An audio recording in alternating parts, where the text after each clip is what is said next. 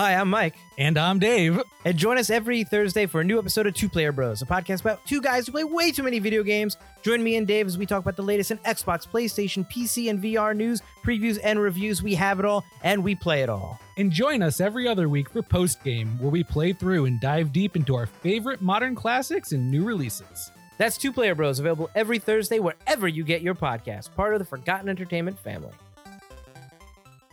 Attention, culture consumers. Join me, the Queen of Queries, Sarah O'Connor, and my band of nerdy knights. Colleen McMillan. Flo Siegel. And Anders Drew. On Bohemian Geek Studies, where we take extremely dorky dives into our favorite fandoms, especially that Star Wars galaxy far, far away. Listen each week as we examine the stories that mean so much to us. Bohemian Geek Studies is available wherever you get your podcasts and is proudly part of the Forgotten Entertainment family. Ladies and gentlemen, please notice that exits are conveniently located at the front and rear of this auditorium. When leaving the theater, we suggest that the exit at the front of the auditorium will allow you easier access to the parking areas. Thank you. Baba! Nothing. You done? Story elements, Butler. Story is a great thing. About is what we're doing. You're telling there me is a, a story, great story here. I, I don't. I'm like, oh, you're done. You're done. He hasn't. Le- he's still leaping, but he's not home yet. Right? Just, they just need to do the episode before everyone dies. Ziggy. So when he has sex with them, they bang. Get ready. Me me me me me. Talking about movies. Talking about eighties. Let's go. Hello, I'm Mike Field. And I'm Mike Butler. And you're listening to the Forgotten Cinema Podcast. Each episode, we highlight a film that, for a variety of reasons, was forgotten by audiences. Whether it's because a more popular movie was released at the same time, or the movie simply didn't catch on with an audience in its initial run. We'll discuss what we love about the movie, or perhaps don't love about it, but we'll always recommend you revisit it. If you enjoy our podcast, please feel free to rate, review, and subscribe on Apple Podcasts, Spotify, Amazon Music, or wherever you're listening to this podcast right now. Oh, What's yeah. up? Season ten begins. Season ten, double digits. That's right. Nice. I can't believe we have gone this far. Wait, what? Yes, it is. Never what? Mind. Wait. I'm editing season nine. So I'm like, wait. No, no, I, well, everybody yeah, knows that we're ten weeks ahead and we get yelled it's at. Because, oh, it's ridiculous that you're so far ahead. I know. We should it's be just, on season eleven right now. Oh, no, that's a little too far ahead. uh, I don't know. I, I I can't even remember them. Half the time when we're like have to do the commercials, commercials or not. Yeah, the commercials, but also the promos. I'm just like, what are we doing? What movies this week? Because I'm always confusing it with the movie we did in the pot in the, in the broadcast, the right. broadcast in the podcast. All right. Well, why don't you let everyone know what our movie's about, what it is. We are doing the nineteen eighty-seven The Secret of My Success, starring Michael J. Fox. If I had a collar, I would pop it now because this movie is so eighties. Recent college graduate Brantley Foster travels from his home in Kansas to New York City to pursue a new finance job. However, when Brantley arrives, he learns that his position has been eliminated, and he's forced to take a job working for his inept Uncle Howard, who became a company president through marriage. Brantley starts as a mere mailroom worker, but quickly climbs the corporate ladder when he begins posing as an executive. It's so stupid enough it works. It is so eighties. uh, The Secret of My Success has a runtime of one hundred eleven minutes. It's rated P G thirteen, production budget of twelve million dollars. Uh, it came out on April tenth, nineteen eighty-seven, a Friday. Opening weekend, I did seven point seven million dollars. Domestic, I'm rounding up. Domestic, it did seventy million dollars. Nice job. Worldwide, it did one hundred eleven million dollars. So this is a pretty big hit. The world loves Michael J. Fox. It's actually the seventh highest grossing film of nineteen eighty-seven. Wow. Outgrossing movies such, such as RoboCop, Predator, Lethal Weapon, and Dirty Dancing. It's a big time hit. Damn. I know, right? It's, it was number one at the box office for the first five weeks. Okay. So production company was Rastar, or Rastar. That's right, right? Yeah, that's how I pronounce All it. Right, distributed by Universal Pictures. I told everyone it came out on the tenth of April. It went up against the re-release of The Aristocats and a limited release, uh, John Dye, Gothic, Amazing Grace and Chuck, Three for the Road, and Making Mister Right. So not a lot of things it went up against. I don't think I've seen a single one of those films except for maybe The Aristocats when I was really little. I've seen Amazing Grace and Chuck and The Aristocats, obviously. Uh, the week after, the seventeenth, you had Project X, the Matthew Broderick, Helen Hunt, Let's Save the Chimps from Being uh, tested on? You never saw Project X? I've seen parts of Project yeah. X. And a little movie called Raising Arizona. No idea what that is. uh, April third, the week before, you had Police Academy four: Citizens on Patrol. Do you like the, you don't like any of the Police Academy movies? I like the first two. I can't really remember if I like the three, third, but I think the fourth is where I remember watching and going, uh, this uh, is I, I like the, the fourth one's okay. The fourth one's got a lot of, uh, I can't remember her name. She's really small, mousy voice, and she's like scream. She's in the fourth one, I think, or maybe she's in the third one. I don't know. Uh, I, I would, I would venture a guess that watching them now, you're probably having a lot of cringeworthy moments in that in those movies. Oh, I'm like, sure. Oh, yeah, that, that, that's not great. But um, back then they were. I mean, they made f- six, at least six. Yeah, I think no, I think they made six. This is the last Gutenberg one, right? Yeah, four is the last Gutenberg one, and I think they made two more uh, th- with no, some of the they people did returning. Make six because because I think five is they were out in Miami because that's when it has Hey Dork when his Dork on his. Uh, oh, that's the Miami one. Yeah, I've seen the Miami. And one. The sixth one, I'm pretty sure is they went to Russia. Or they're in Moscow or something like that. Okay. For the life of me, I cannot remember what three or two are about. I remember I watched two and three, and I remember two being pretty good still. Yeah. So anyways, that, that's our Police Academy knowledge. Uh, join us uh, join us in the fall of twenty twenty-one as we do yet another Police, Police Academy, Academy podcast, podcast. where uh, Butler will for sure be canceled. Okay, so this movie is directed by Herbert Ross. He has been nominated for an Oscar for The Turning Point. He also directed Footloose and The Goodbye Girl. He's also a producer, and I'm just going to give you some of the movies he produced, he as well as directed. I don't know if he directed this one. I think he did, though. The seven percent Solution, uh, Max Dugan Returns, Protocol, Steel Magnolias, True Colors, My Blue Heaven, and Boys on the Side. He did, in fact, direct uh, most of those. Screenplay was written by Jim Cash and Jack Epps Junior They actually wrote a screenplay that was originally written by A J Carruthers. So Cash and Epps uh, Junior are a writing team. They have done Top Gun, Legal Eagles, Turner and Hooch, Dick Tracy, an episode we did a while back, Anaconda, and the Flintstones in Viva Rock Vegas. And Carruthers has been has done Goodnight Beantown, which was a T V show, Hero at Large, and The Happiest Millionaire. Cinematography by Carlo De Palma. He's done uh, Mur- Manhattan Murder Mystery. He's actually done a lot of the Woody Allen films, including Bullets Over Broadway. He's also done Radio Days. Composer David Foster. David Foster was nominated for several Oscars, but they've been mainly for uh, songs in movies. So like The Karate Kid Part Two, he wrote Glory of Love. And The Bodyguard, he wrote I Have Nothing. Those are both nominated. He did The Prayer in the movie Quest for Camelot. He was nominated for that. And he also composed the music for Santa Mo's Fire, which makes absolute sense when I just listed off two songs that everyone probably knows. And Santa Mo's Fire is just full of music that everyone knows. Right. Edited by Paul Hirsch, who did a movie called Star Wars Empire Strikes Back. He edited that movie. He actually won the Oscar for that edit. Excuse me. He edit, he won an Oscar for editing Star Wars, and then he also edited Empire Strikes Back. I apologize. He also did Ferris Bueller's, uh, Mission Impossible, and Mission Impossible Ghost Protocol. And then now let's get into the cast as I stumble through that. Uh, Michael J. Fox plays Brantley Foster and Carlton Whitfield. Uh, I don't know if Whitfield anyone knows who Michael J. Fox is, but he's obviously in Back to the Future, uh, the T V show Family Ties, where you got to start, Midnight Madness, which is a movie that I like, Teen Wolf, and T V show Spin City, and the T V show Good Wife. So yeah, well, I hope you all know who Michael J. Fox is. Maybe you don't know who Helen Slater is, who plays Christy Willis. She's Supergirl, man. That was her first movie. Was that her first yes, movie? Yes, I did not realize that. She's also Billie Jean in The Legend of Billie Jean. I don't know if you've ever seen that movie. Uh, no, I know of it, but I've not Ru- seen that. Ruthless People, and more recently, she's in the T V show The Lying Game. Ruthless People is really good. Richard Jordan plays Howard Prescott. Uh, he is in The Hunt for October. He's in that. He's got one of my favorite lines in that movie when he's like, "I'm a politician, and if I'm not kissing babies, I'm stealing their lollipops." So I like it. Anyways, he's also in Dune, The Mean Season, and Logan's Run. Fun fact, well, not a fun fact, but sad fact.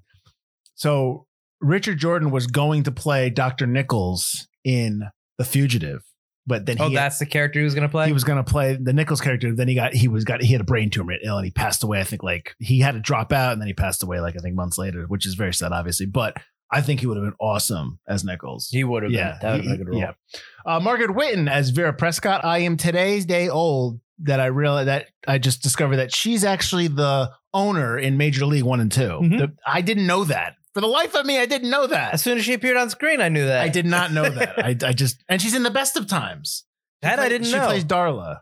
Oh, okay. Yeah. So she, and she's in that. We did The Best of Times, everyone. Uh, and she's also in the T V show The Doctor. She passed away actually five years ago, twenty sixteen. So that's uh, another sad. Uh, I'm really bringing everything down. A lot down. Of dead people in this movie. Man. There are a lot of people that have passed. I, I, I don't know if I texted you this. You did. I did. Like, it's sad when we look up, when we research movies and you find out they're all passed away. Yeah. Especially then, like a lot of these people I, I remember I, watching. I was yeah. looking this up last night after I watched it going, oh man, he's right. Like every. I know. And then I got and to like, like young and I got to John Pankow and I'm like, oh God, is he dead? So he plays Fred. He's also in the T V show Mad About You, T V show Episodes, and the movie To Live and Die in L A. Christopher Murney as Barney, or as he tells uh, Brantley in this movie, you can call me God. He's in Slapshot, Maximum Overdrive, and the T V show Remember When, which is an A M C show, which I went back and watched the trailer for that. And I'm actually going to try to watch that if I can find it. Is that a newer show? It's an older show, but it's about a... It's about a it's about a radio play, like not a radio play, so a radio station, I think, back during World War Two. And it's supposed to be like slapstick. A M C did it. It has like five seasons. It looked okay. funny. Yeah, it All looked right. pretty good. Uh, Gary ba- Baman, excuse me, Jerry Baman as Art. He's in Home Alone. He's the uncle in Home Alone that we all hate. Uh, he's also in Hiding Out. Do you what remember you Hiding did, Out? You little shit. do, do you remember Hiding Out with John Cryer, where he's the Wall Street guy, and he and he's get he's uh, gonna get killed. He's being someone's going after him because he discovered a secret, and so he dyes his hair and hides in high school as a student. No, yeah, you gotta watch that movie. That, you want to talk about eighties? That, that's that's, that's, that's an eighties, eighties film. Plot. Yeah. He's also in The Bodyguard, which I don't remember what part. Uh, Carol Ann Soucy as Jean, the secretary in this movie. She's the voice of uh, Wolowitz's mom in Big Bang Theory. She obviously passed away during the show in twenty fourteen. She's also in My Blue Heaven. And then I got a bunch of kind of cameos here that we'll get to. Like Fred Gwynn is in this movie, plays Davenport. For those who don't know, he's in My Cousin Vinny and the Munsters. Mercedes Rule as the uh, waitress, Sheila. She's in Last Action Hero, which is what we did. Mm-hmm. Uh, as soon as I saw Mark Margolis as the maintenance man, I'm like, hey, that's Hector Salamanca from Breaking Bad. Bruce McGill is in this movie. The only thing you need to know about Bruce McGill is that he's in Quantum Leap, the first episode and the set, last episode. Uh, Cindy Crawford has an appearance in this. She's in the fantastic film Fair Game. That is said with sarcastic tone. And then Bill, I'm going to say his name wrong. Bill Fagerbakke or Fagerbakke is in as Ron. He now he's he was the tall blonde guy that was the worked for Howard, like his his um one of his executives. OK, do do he's he's Dauber and Coach, but he's also the voice of Patrick in SpongeBob SquarePants. Oh, is he? Yes. So, yeah. A little fact, little fact there. All right. Nice. Um, okay, so uh that's it. We'll get to some other stuff. I got a little notes here and there. I have a lot of viewing notes for this movie.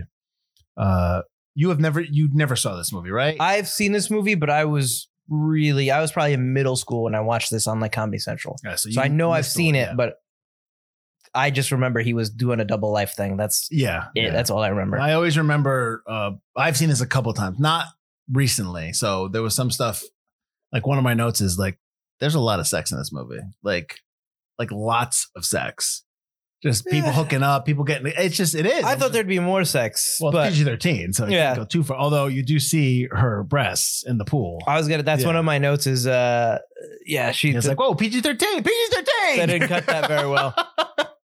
But you also, in that scene, did you notice that when she takes off his pants, you can see he's his, got tidy whities yeah. on yeah. under. No, he's got the, the skin color. Oh, is it yeah, the skin yeah, color yeah, thing? Yeah. yeah. I was like, oh, I, I just saw that. But um, bad cut. Well, you know, tit, tit for tat. uh, so I guess I don't know. What's your first reaction to, to uh, the my first reaction? You want to know my first reaction? Is my first note in this entire thing. Okay. So eighties! Exclamation point! Well, exclamation what point did you point. write that? Uh, as soon as the montage music popped up, as soon as the dad said his line of like, I don't know why you want to go to New York City. Yeah, the, I'm the, like, oh, yeah. oh man, the eighties montage music game is tight in this film. Do, do, do, do. I was, all, I was all in as soon as that popped up. I was like, yes, yes. It is. This is like it, it is def. Like you would not if you just showed somebody this movie and they watch it and you're like, guess the decade. They're they're gonna guess. They're gonna know exactly where where it is. It's it's awesome. It's it's it's so eighties. I mean, the movie is is good, but I think the fact that it's so eighties, like you can't do this movie the same way now. It needs. I think that eighties style really helps make this movie what it is. Well, this movie has a lot more. I mean, it's a comedy, but this movie has a lot more uh, story. Yeah, like dramatic elements in it. Yeah, I I enjoyed this movie and it was fun. It's a fun movie. I wouldn't say it's a funny movie. There were a couple no. of moments where I did laugh. There were a couple of really like good, funny jokes and good, funny moments. But for the most part, it's just a fun movie. Yeah. And well, I mean, I mean, we're fairly intelligent people. Yeah. Do, do you even understand what they did at the end? Like how they. They got the they, company to buy uh, the controlling stock of the. They, they got, got they got investors those guys, yes. to let um, Brantley own a controlling stock in the company. But see, this is the thing. The only they bought the only they bought five percent of the other company, right?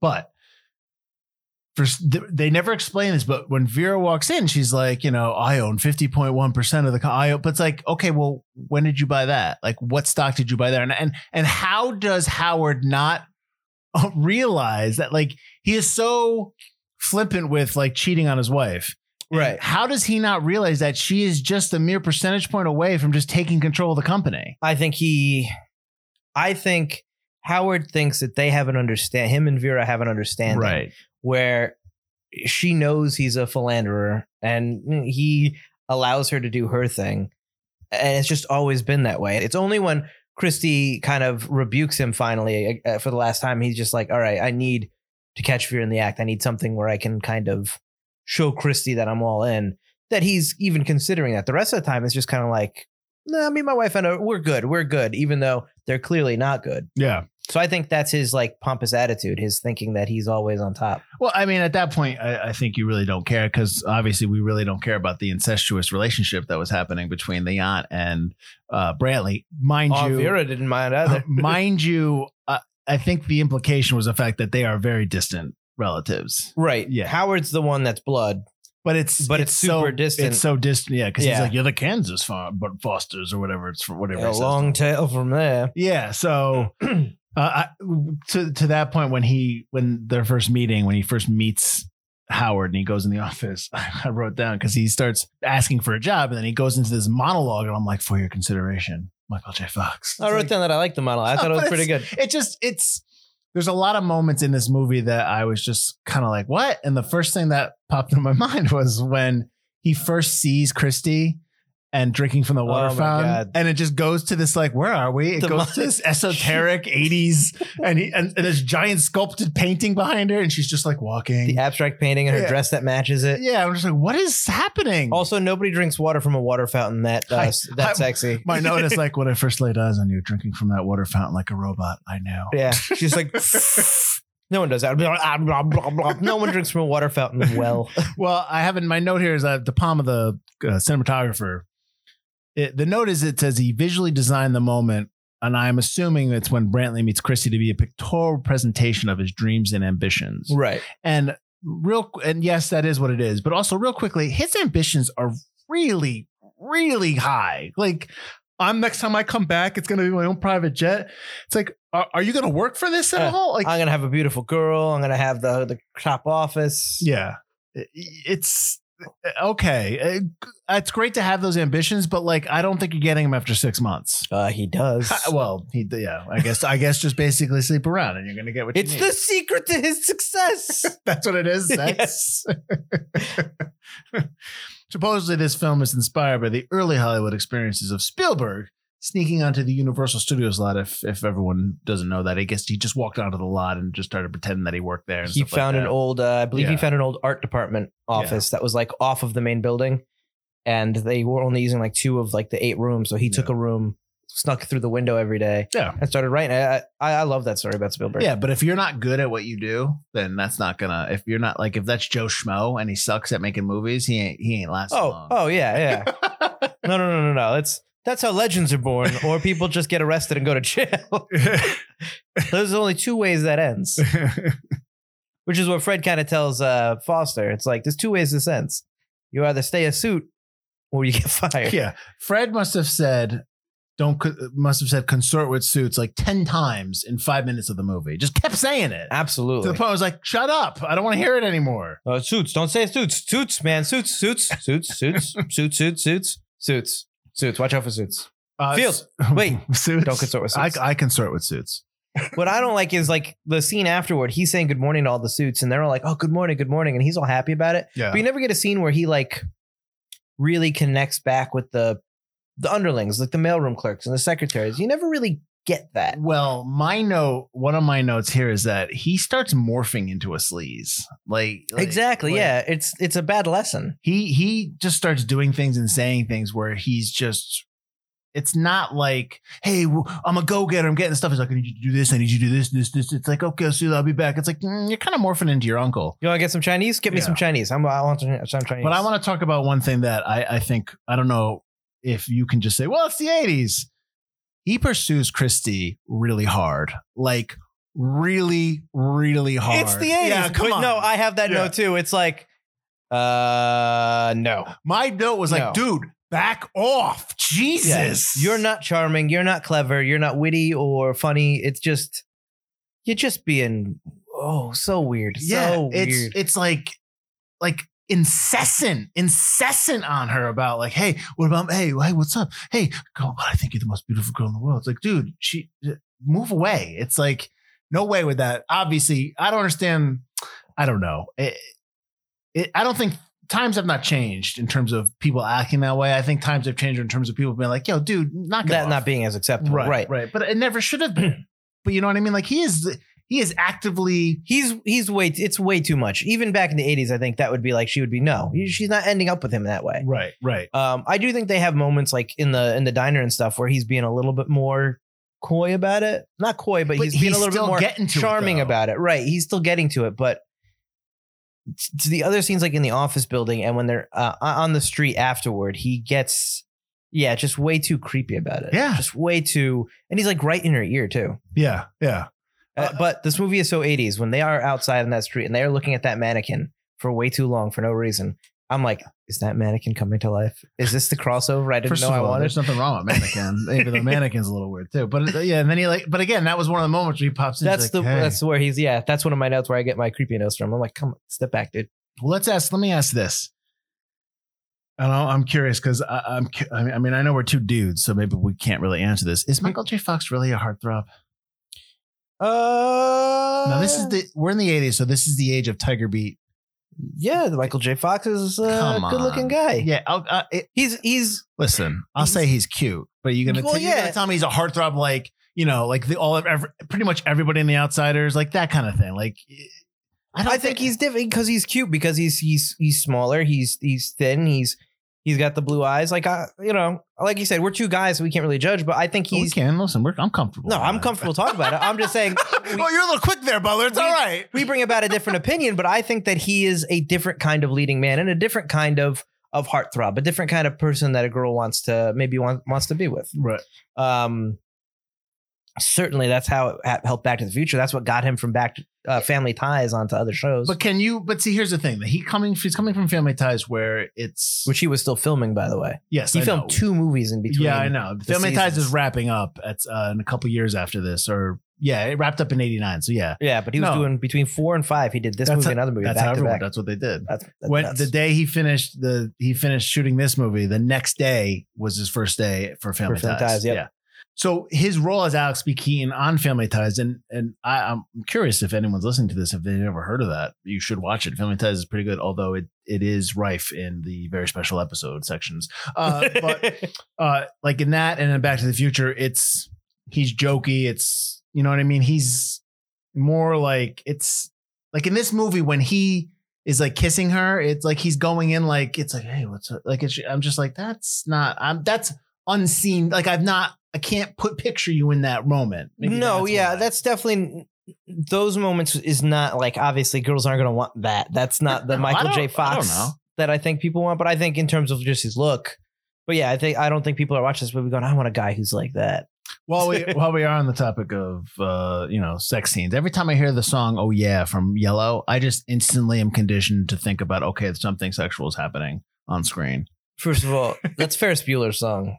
Well, and it's a year same after. Director. This is the same director. I still same composer. I really don't care. I was still watching it, going, "Come on!" A year after, same. And you're just using it over and over. But I wrote, but now. I always remember this song from this movie. I always do. I only know it from Bueller, man. I'm like, just like, come on, you can't, you can't use it unless you're absolutely doing a, a Bueller ripoff. Not scene. At all. It's the it's the same composer and director. Why wouldn't they just use the same type of music? It probably, it, you I, already used it. It almost like I almost think like they put it in there. to have it in there just to go, oh, we'll put something else in there, like just as a placeholder. And, they, and it works. And I liked it. I don't know. It took me out every time it played. I was just like, come on. This is something that you play now to be a harken back to eighties movies. But yeah, something sexual is going to happen or someone has to run away from something. That's that's what plays when that. No, that's not the song he's... He's that's no, that's not the running away song, but you might use it in that kind of situation just right. to harken back. So the original script was about Brantley, and I'm assuming this is the one that was written by Carruthers, still works for his uncle, but falls in love with his prostitute. Right. But they got rid of that. I guess they said, like, nah, let's not do that. It seems like a little bit of a Pretty Woman situation kind but I, of thing. But I'm wondering, was that inspired by Spielberg's life? Ooh. I'm joking. Did you also, did you know that Helen Slater was not first cast as uh, Christy? I did. It was um, Christy McNichol. Yeah, McNichol. Yeah. So she was the original choice, but she was fired two weeks before filming because out of fear that her bipolar disorder would make her difficult to work with. So that's a great look. Good job, yeah, guys. Nice. Nice job. Nice job. Also wouldn't fly nowadays. Of well, course not. You would maybe do it, but you would pay her a lot of money to keep that hush hush. Uh, I don't know back then. I mean... I'm saying nowadays. You would no, no, no. I got you. I don't know if back... I don't know. Who knows? I would assume she Again, still got paid a little bit because well, two weeks before filming. But I should always couch this with... And I couch this all the time every other episode. So I'll couch it again in this episode. These are notes off the internet. So they're only as good as the people that put them on there. So right, you know, that, that could be complete horse, horse shit and whatever. But, you know, either way, it doesn't look good. There was a sequel proposed, but they never they never made it. I'm okay with that. What's sequel. that sequel going to be? Is it good? Uh, I need to get richer.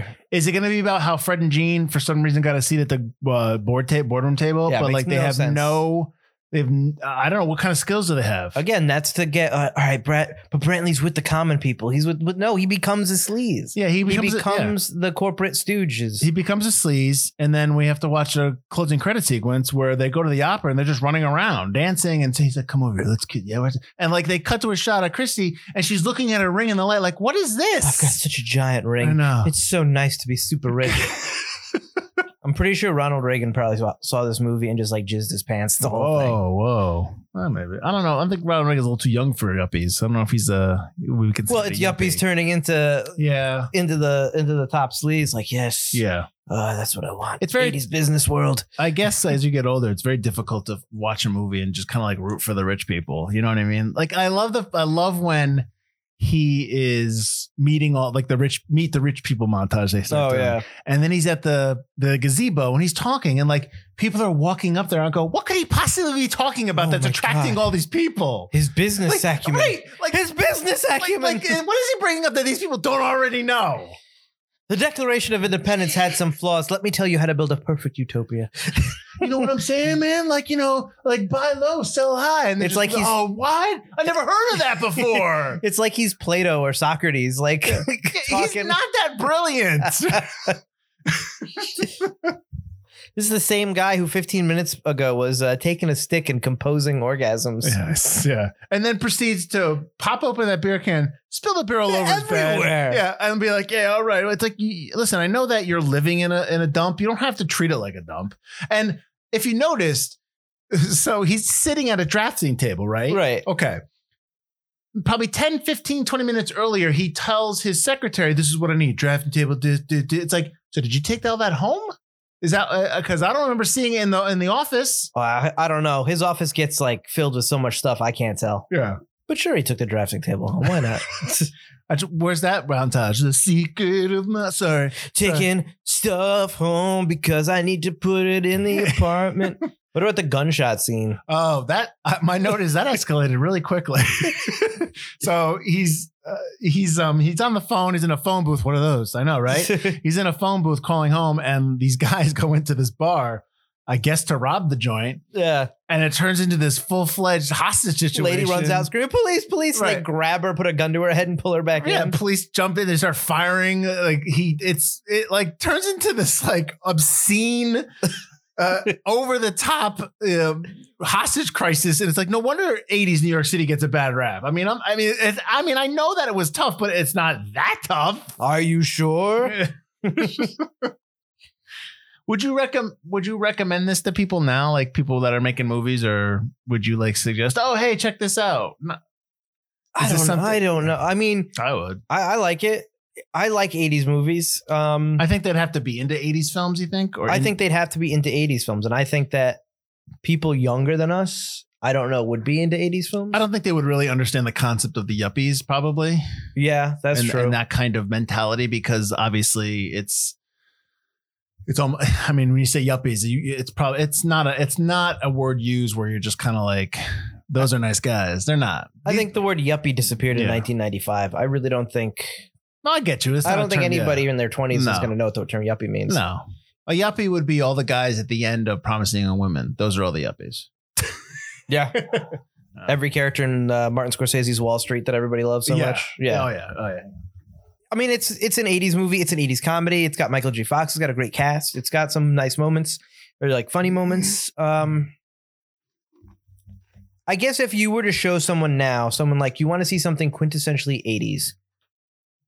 This is a good movie to show them. That's not Back to the Future. Because, I mean, there, there are certain eighties movies that everybody will have seen. Ghostbusters, Back to the Future. Um, in terms of comedy movies and stuff like that. Right, um, right. sixteen Can, any of those kind of movies, any of the uh, John Waters films or whatever. You want to see New York in the eighties where they're walking around with dead minks around their shoulders. Oh my God. He had like eight dead minks. I was like, you don't see that anymore. That's gross. The secret of my success is I like to kill animals. You're looking for a mink? I got eight right here. Would you like to drape this dead animal around your neck? How about when he talks, when they keep cutting back to him and his parents? They, they had the beginning of the, the his farmer parents, and they're like, why'd you want to go to New York City? All that I stuff. Could tell him what's in there. How could you tell him if you've never been? How about the fact that he's talking to his mom, you know, Ma, I want to go to the city, experience life, you know, the love of a good woman. Why are you telling your mother that? Your mother doesn't need to know that. Because he's a sleaze. He's a douche. He's a yuppie. I want to find a woman and just incessantly ask her out for a month and then wear her down. That's how it is, Mom. And then when I find out that she's doing the exact same thing that I'm doing, I'm going to call her a bimbo. Oh, I know. Yeah. You know what? Maybe I don't like him. I'll do. Although to be fair, she did steal from him, which is just kind of like he was like extra upset. Uh, but but. Come on, she was. Just, that's that was a little. That was in the beginning before she even knew him. She should have found out about that earlier. That all every part of that whole sequence comes about at the end to wrap up the movie. Yeah. It's like, oh man, we need to finish this up. Mm-hmm. And and I like the scene. I like the scene where they're all going into each other's rooms and. And they all end up together. Like it's it's very Clue-esque. It's very slapsticky. Do you like the lamp made out of hooves? I didn't notice that. So when he first checks his watch, when uh, uh, Brantley checks his watch to see what time it is, he's next to like this lamp that's got four deer hooves that are down and wrapped up. And there's a lamp and I'm just like, ew. Uh, yeah. No. Ew. No. That's something you see in like Hannibal when they're hunting down one of the killers. It looks like he used every part. It's That's like at some point he should have been like, what time is it? What the hell is this I'm sitting next to? Yeah. Uh, but all that stuff comes way late in the movie. The whole like, oh, you found out you were spying on me. It's just like completely random. And then the scene in the elevator where they start making out and decide, oh, I've got the plan. Just yeah. It's complete like one eighty for no reason other than, yeah. oh, it, man, we want to keep this at two hours, right? It, yeah. Do you think it's too long? Uh, when I first started playing it, I think I texted you an hour, fifty-seven minutes. You did. Come on. You did. That was um, accurate. one hundred eleven minutes, actually. But when I when I was watching it, I did not feel like it was long at all because it's good. It moves. It's it's fun. Like I said, it, it might not have, be, have the most laugh out loud moments, but it's a really fun movie that I really enjoyed. It's definitely a movie that is of the time. Yeah, and that's not and negative and positive. I, you know, I'm not going to hold any of the negative stuff that we're saying, uh, obviously, about it against it because that's just it's, it's a different it's time. eighties. It's you know, it's it, own what you did back then and move on. Right. Um. So, but it's definitely of the time. It's the seventh highest grossing film in nineteen eighty-seven. So, I mean, that's it. People liked it and it's, it's a hit. And I've, I've always remembered the Katrina and the Waves song from this movie. That's always where, where every time I hear that song, I'm walking on sunshine. All I think about is this movie because I always remember that. I always love the scene when he's flexing. I was going to say flexing yeah. in the elevator. Oh, we're good. We're good. Can you watch these? Can, can go dry cleaners. I always remember that scene because I was just so, it, it made me laugh out loud when I first saw it. I like that because it's like, no one's like batting an eye because they're all such douchebags that you can oh, totally yeah. believe it. Yeah. I love the scene when they're on the rooftop and Prescott's running with his group. In the yeah, yeah. yeah. All right, check your pulse. Everyone's got to have the right heartbeat. I think my heart rate's a little too high. I don't care. Let's go. Do you think the Goodyear blimp is in there on purpose or do you think it was just a happy accident? Oh, for that, good, Goodyear? That's happy accident because that they obviously built that track on that It right. was clear. And I'm looking at the fence going, that fence ain't secure. Like really that safe, can't yeah. be like great. We're going to have you guys run on here. Can somebody run on the outside and somebody will run on the inside? I would be deathly yeah. afraid of tripping. I, I would I would just in my head be picturing a, a massive trip and fall and I can't catch myself and I hit the fence and of course there's a bolt missing. Oh yeah. And, and, it would just take one guy to accidentally bump into you from behind. Yeah. Well, if you haven't seen the movie or if you don't remember the movie, this fence is no, it's probably, I'm six foot four. It's probably up to my rib cage. I wouldn't yeah. even think it's, it's that high. Like, it's the worst. It's not even stronger than a chain link fence and it's around the top of a skyscraper. And it's it makes no sense. No sense. It makes sense if you think this is a utility roof and not for people to be on. It's yeah. not a roof that on like other skyscrapers where you see tables and chairs set up. They, they built the tracker on the air conditioner units. Yeah, it's not great. And then those treadmills that are the incline treadmills with the big old C R T T Vs. Oh, I know. They look like microwaves. They're all like, because the cameras can't pick it up. It's all flashing. I'm like, I hate one. Like. I get that it's it's tough because back then you the film camera is just going to pick up the refresh rate as it goes up. But I hate when they film T Vs back in the eighties because it's just like it looks terrible. Well, it's just because it's not on the same frame. I right, I, yeah. I get that, but that's it's why like, you have the green. They do that now though. You have they green screen that shit right into the into the. So you can't see it. Yeah. Yeah. So you're anytime you anytime you see anybody watching T V on on a, on a movie, they're watching.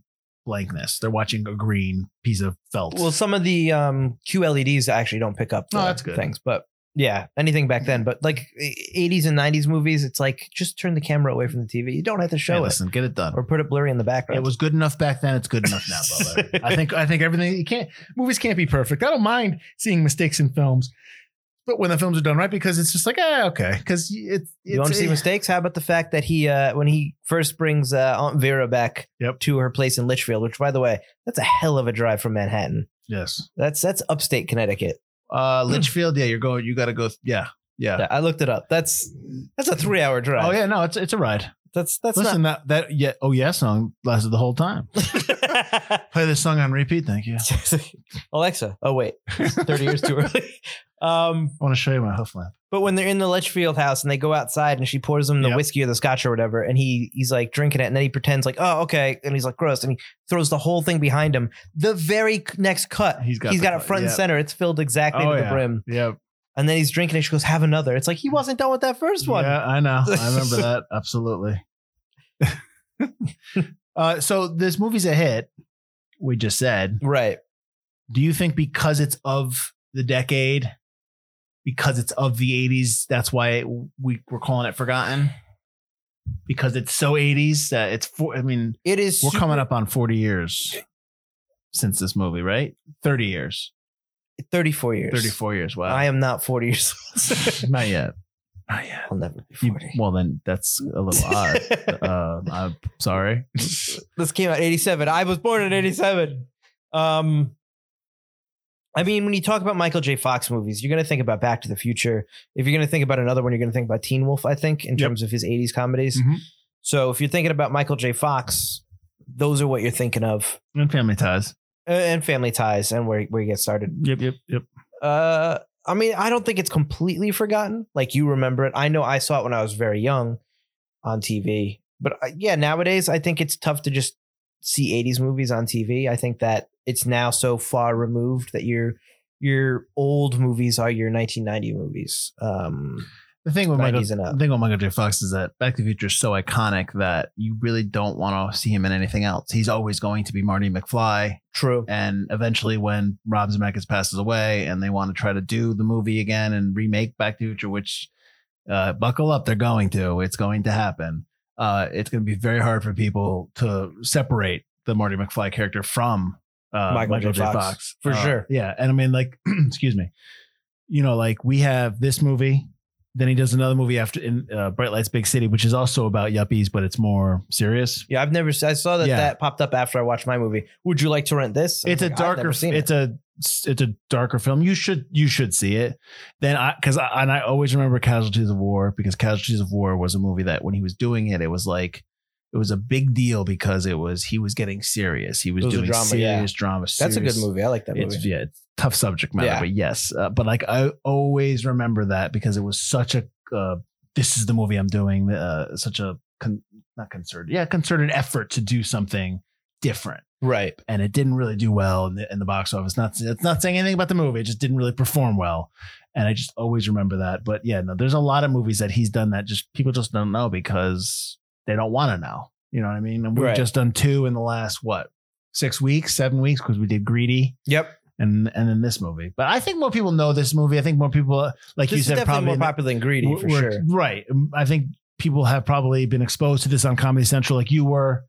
Um, but they should go back and watch it, I guess, at least the unabridged version so that you can see the stuff that you Oh, I'm sure I missed a whole bunch of it. But, but also it was like middle school when I watched it. So true, true. Stuff went over my head. I, I think that you also need to, I mean, things are so eighties, but I mean, I think people in their twenties and teens who are just like people that really want to do film yeah. or thinking about going into film or going to film school should watch eighties movies. I mean, it was a whole style and genre in and of itself, even though it encompassed multiple genres. Of course. All right, Mike. So uh, why don't you tell everybody about us? We are Forgotten Cinema. Uh, you can find us on wherever you're listening to us now. Obviously, you're listening to us. Duh.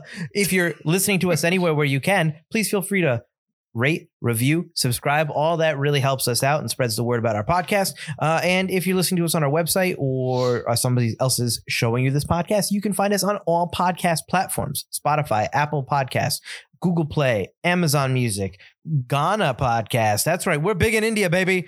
Uh, listen to us. Give us a listen. Give World us a tour. Rate, review, subscribe.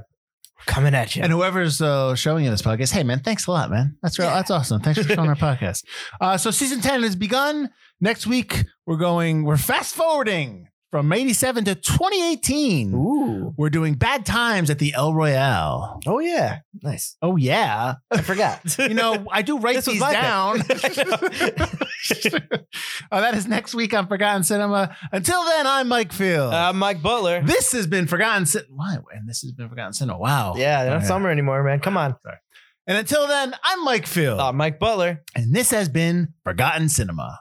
Boom, boom. Oh, yeah.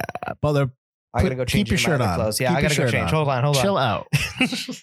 I'm gonna somehow get my pants over my shoes, which I was very impressed with when he did that in the movie. I was like, damn.